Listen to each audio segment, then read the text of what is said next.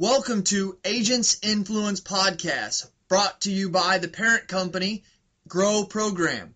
Grow Program helps agents utilize online tools to help market and brand their agency online. Find out more information at www.growprogram.com. Also remember we have a very strict antitrust and comments policy. You can find those policies online at agentsinfluence.com. Now let your voice be the sound of your feet upon the ground. Let's go!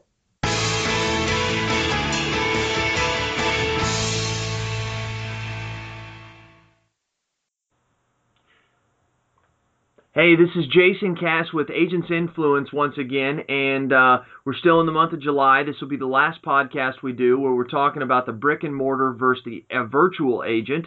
Um, and, uh, you know, you guys enjoyed the podcast that I had done so much where I had talked specifically about what I had done. I had another agent who I was communicating with who said that him and I do things very similar.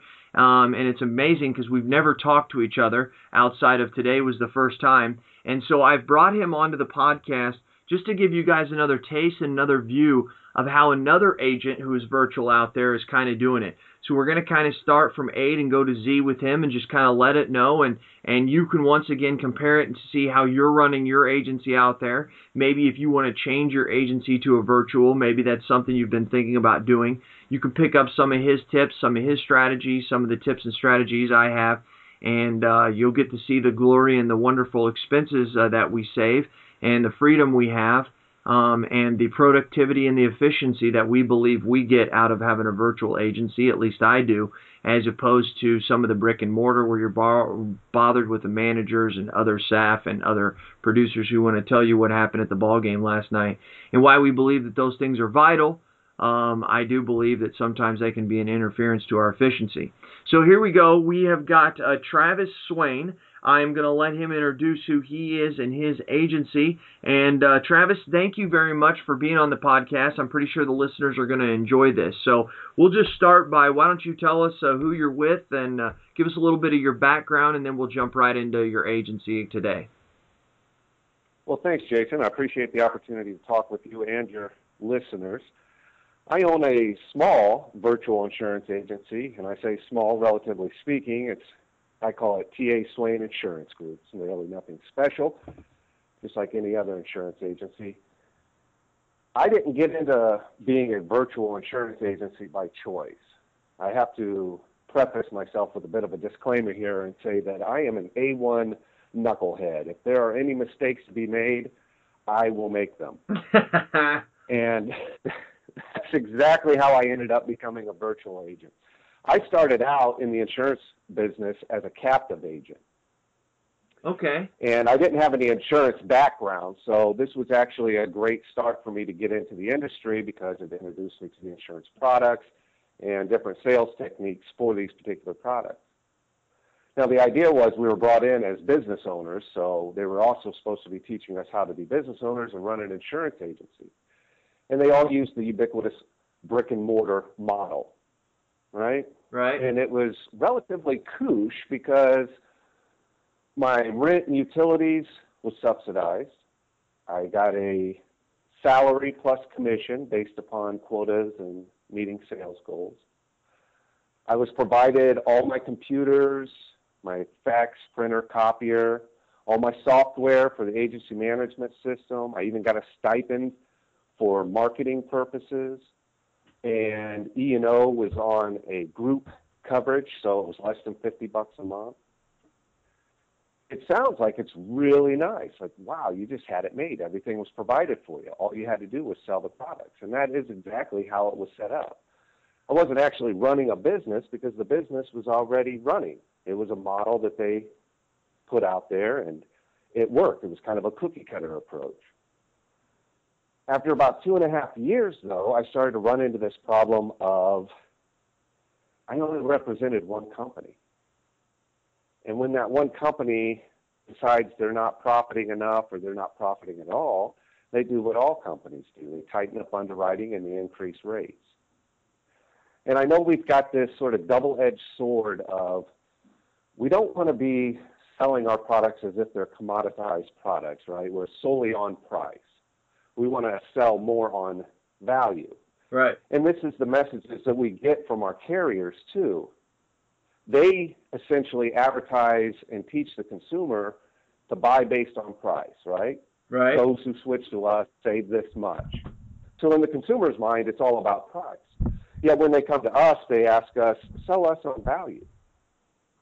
I agree. And it's kind, it's kind of they put us in a tough situation because it's not so much the company that is creating the value to the consumer; it's us, the agent, the ones who are with them face to face, the ones who they speak to, the ones who they reach out to for advice. We're the ones who actually offer the value, not so much the company. The company is, is more of a brand. They're offering the product, and we're representing the company and its product. So here I was stuck with just one company amongst many companies operating in my state of Ohio. And once the underwriting tightened up and the rates increased, it got to the point where my current clients were saying, I love you, Travis, but I can't afford you. Or the company doesn't want my business anymore. They're non renewing me. And I couldn't seem to bring in the new business because I just simply wasn't competing with just one carrier. So I made a conscious decision to transition to an independent insurance agency. How long ago was that? That was in June of 2009. Okay, wow. Just about six months before I made my change. Okay. Right. And what a great time in terms of what was going on with the economy to be making changes like this. Still, to get involved in the insurance industry in 2007 was, it took some kahunas as well. But uh, I made this decision.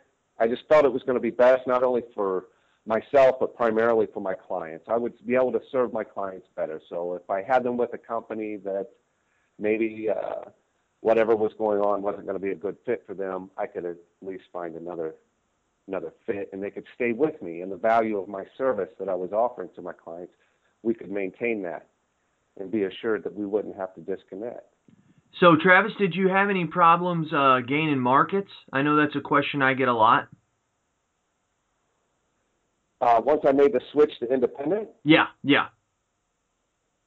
No, no. It actually it did exactly what I'd hoped, which was it it opened up more opportunities because being able to represent a number of different carriers, not only are you in a way sort of pitting them against one another to compete within your own agency on behalf of your clients, but it also opens up opportunities to deal with carriers that might have products that other carriers do not want to carry. Right now, This Travis something I ran into on the and I feel you on that, but my question was, uh, I apologize if I didn't phrase it correctly.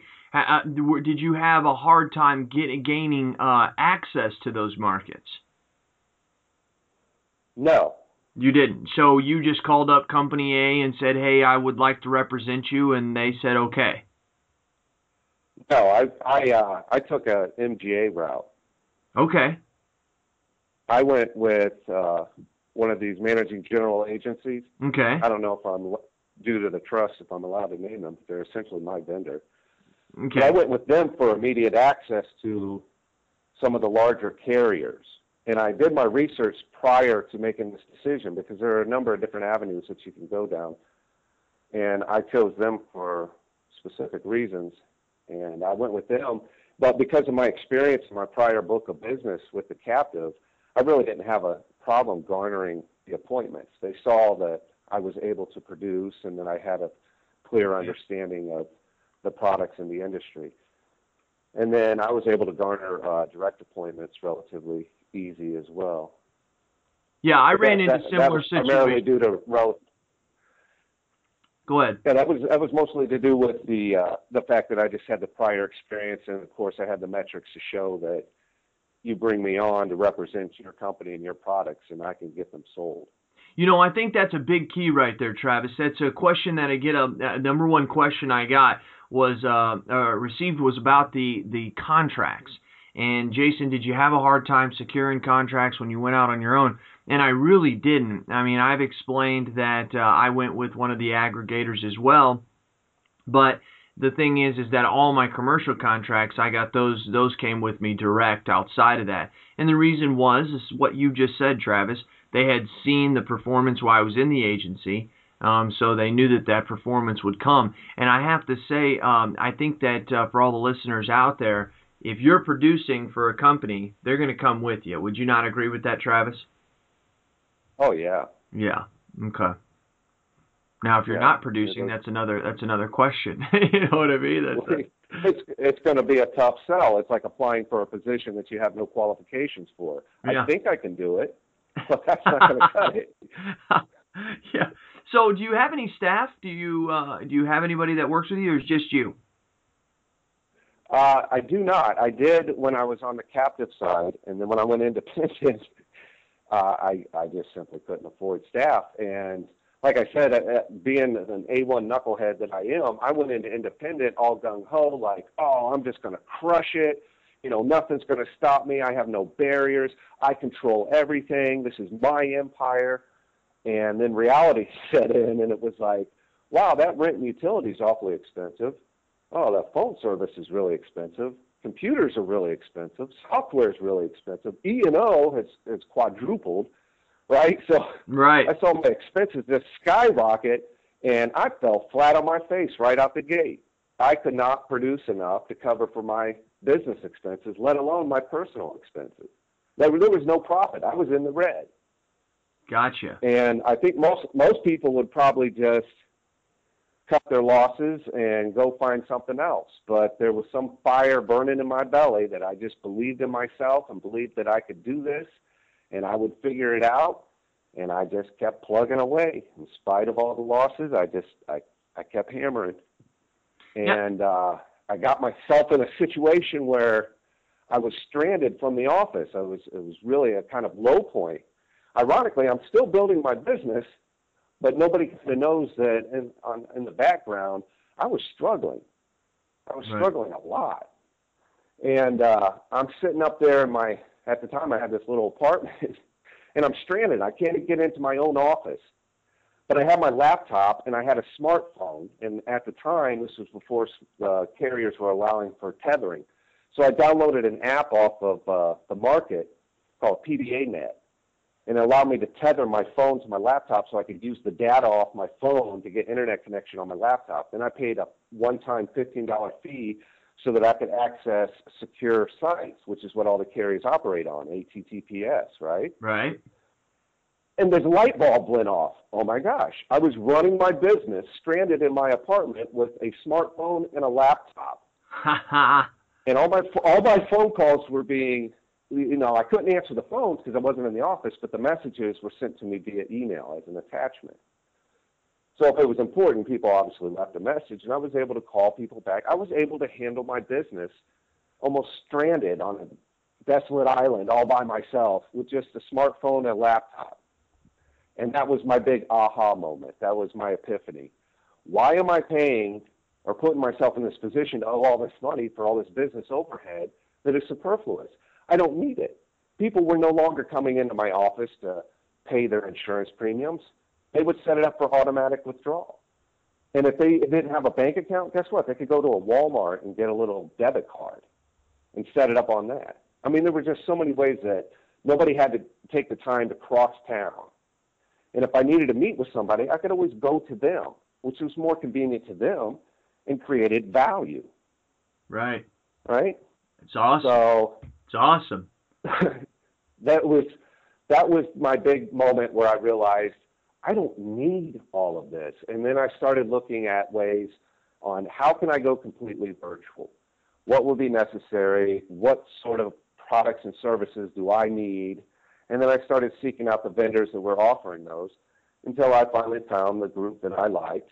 And virtually overnight, I went from having overhead expenses that average about $1,500 a month down to $525 a month. That's all it costs to run my business. Now it's up around $800. I spend a little bit more. But That- I, that's I that's what down. That's what I've been telling the listeners for a while. Mine's between seven hundred to a thousand outside of Lori. That that's what that's what mine were. Yeah. So very similar there as well. Yeah, I mean, a huge reduction. So it immediately opened up profit, right? It was nice to be able to start paying myself. and uh, you know, like I said, I struggled through this transition and made one mistake after another, and found myself forced to become virtual because I had no choice. If I was going to run my business, I would have to figure out a way to run it from wherever I was at at any point in time. And that came about simply by having a smartphone with data or internet and a laptop. Boom. Boom, boom, boom, boom. That's how, that's how it became virtual. And then it was just kind of fine tuning the whole systems on on uh, how you operate in the business development side, and that's just come through a lot of trial and error. Mm-hmm. But I feel pretty confident. I've got a I've got some good systems in place. Now, don't get me wrong. Being an A1 knucklehead, I've got a lot more to learn, which is why I so appreciate you and your your friends and your associates with your Grow program, your Agent Influence, this new mastermind group. There's so much more to learn and so much so much more to to grow with. So I'm I'm not I, I can't say that I've reached my apex or I'm I'm at the top and you'll see me on some sort of Forbes list here anytime soon. But I certainly feel as though I ended up uh, coming upon something here that uh, was unique and different. And I thought I was all alone. I was actually ashamed because I felt like I was a failure because everybody in the industry just thinks brick and mortar and especially the carriers, they come at you thinking, "Where's your office? Where's your office?" Mm-hmm. And I always felt kind of awkward, like I don't want to admit to them that I don't have an office. You know, yeah. I don't want to admit to anybody else that I didn't have an office, as if it was some sort of symbol of failure. I was not a successful insurance agent or agency owner because I wasn't spitting out all this money paying for all this overhead for space and utilities that I didn't really need. Oh wow, I so relate to that, my friend. I so relate to that. So were you able to get yeah, over so, that? I mean, do you feel differently about that now? Obviously. Yeah, uh, I can't remember exactly when the change was. I think it was probably because, you know, it, it, not only do we work on our business development, but we work on personal development. Mm-hmm. And I, I look at other business leaders, I suppose, and I'll I'll read the documentaries or the biographies and what have you. And I think I was influenced by some of our contemporaries about getting out in front of your brand, uh, being authentic, these sorts of ideas. And I think I just got to this point where I was just like, I'm tired of trying to create a sort of facade that I'm something other than what I really am. Yeah. Because that's not fair to myself as an individual, and it's certainly not fair to anybody I want to serve in my community if I'm constantly wearing some sort of mask. And then I thought to myself real hard. I was like, what what exactly is so shameful about figuring out a way to run a business so efficiently that you can do it from anywhere in the world at any time? Mm-hmm. Right? Yeah. and when I really thought about it, I was like, there's nothing to be ashamed of. This is genius. This is absolutely brilliant. Everybody should realize this. Yeah. Right? Yeah. And so I started I started mapping out in my head like, well, I'm going to put together some systems and I'm going to figure out how to really get this all together so that basically anybody that really has a true desire to, they can do this, right? Yeah. And just as I was sitting down, writing down, getting notes, putting things together, I read this article in the Insurance Journal and it references this Jason Cass and his virtual insurance agency. And I said, "My God, there it is, right?" and I, you, got, you just, you and your guys, you just opened it all up. Where I was like, I knew it. I wasn't alone in this world. Yeah. It wasn't just me. Wow. There were others, and that's when I, I started reaching out to you and, and following you guys and learning from you guys. Fantastic, man. That is that is really awesome, and that is a great that is a great story. Way better than I anticipated. I mean, to all the listeners out there, Travis and I did not talk about this before. So as you're hearing this, I'm hearing this for the first time as well. I'm overly excited. As you guys know, I have a huge passion. I even have a couple goosebumps because it's really great to know, and if you can hear the excitement in his voice, realize it's just not me. That, uh, as he said, and I, I love it uh, it was genius. I mean, it really is. We're able to do everything you're able to do in your brick and mortar office, but able to do it in a virtual setting. And you know what? I, I got to say, Travis, probably in the 60s, 70s, maybe even the 80s, maybe even 90s, I think that they maybe the society would have looked different upon us because we didn't have the tools in order to, and and the systems that the consumer is used to today of paying everything online. But today, it's now almost flipped to where they it's not that they down you for having brick and mortar, but once they see that I have virtual, I have had many of my clients say, "I now see why you do this." You know, I mean, why would you not need to do that? Why would you do this? Why would I have that huge brick and mortar office? And um and and then there's a lot of other efficiencies and stuff out there that you know of, but it's uh that's awesome. Hey, what percentage of you are are you uh, commercial, personal lines, now life, health? What are you?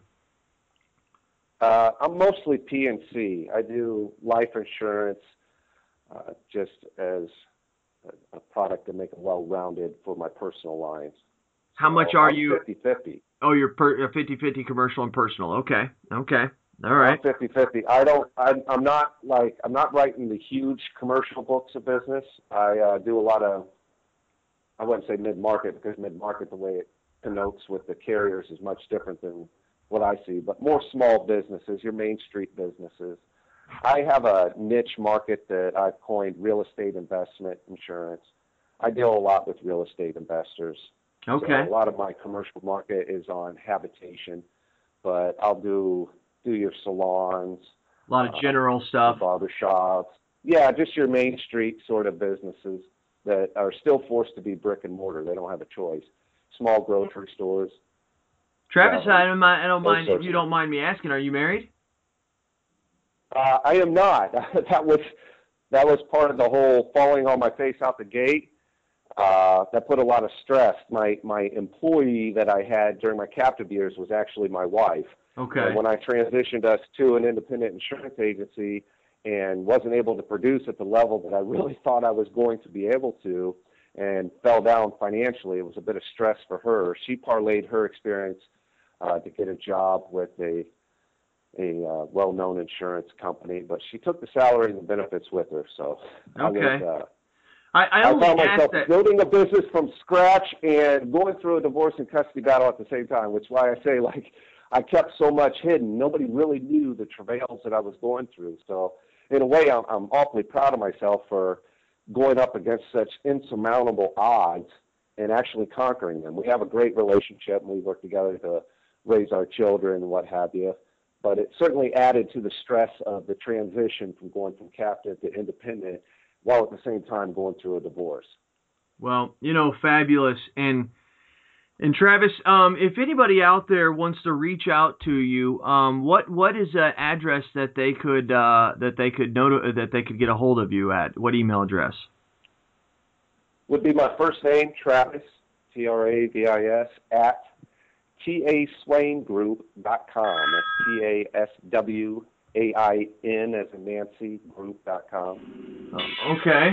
All right. Well, that would be fantastic because I'm pretty sure you will find out that people will like to reach out to you. This is just not you and I, Travis.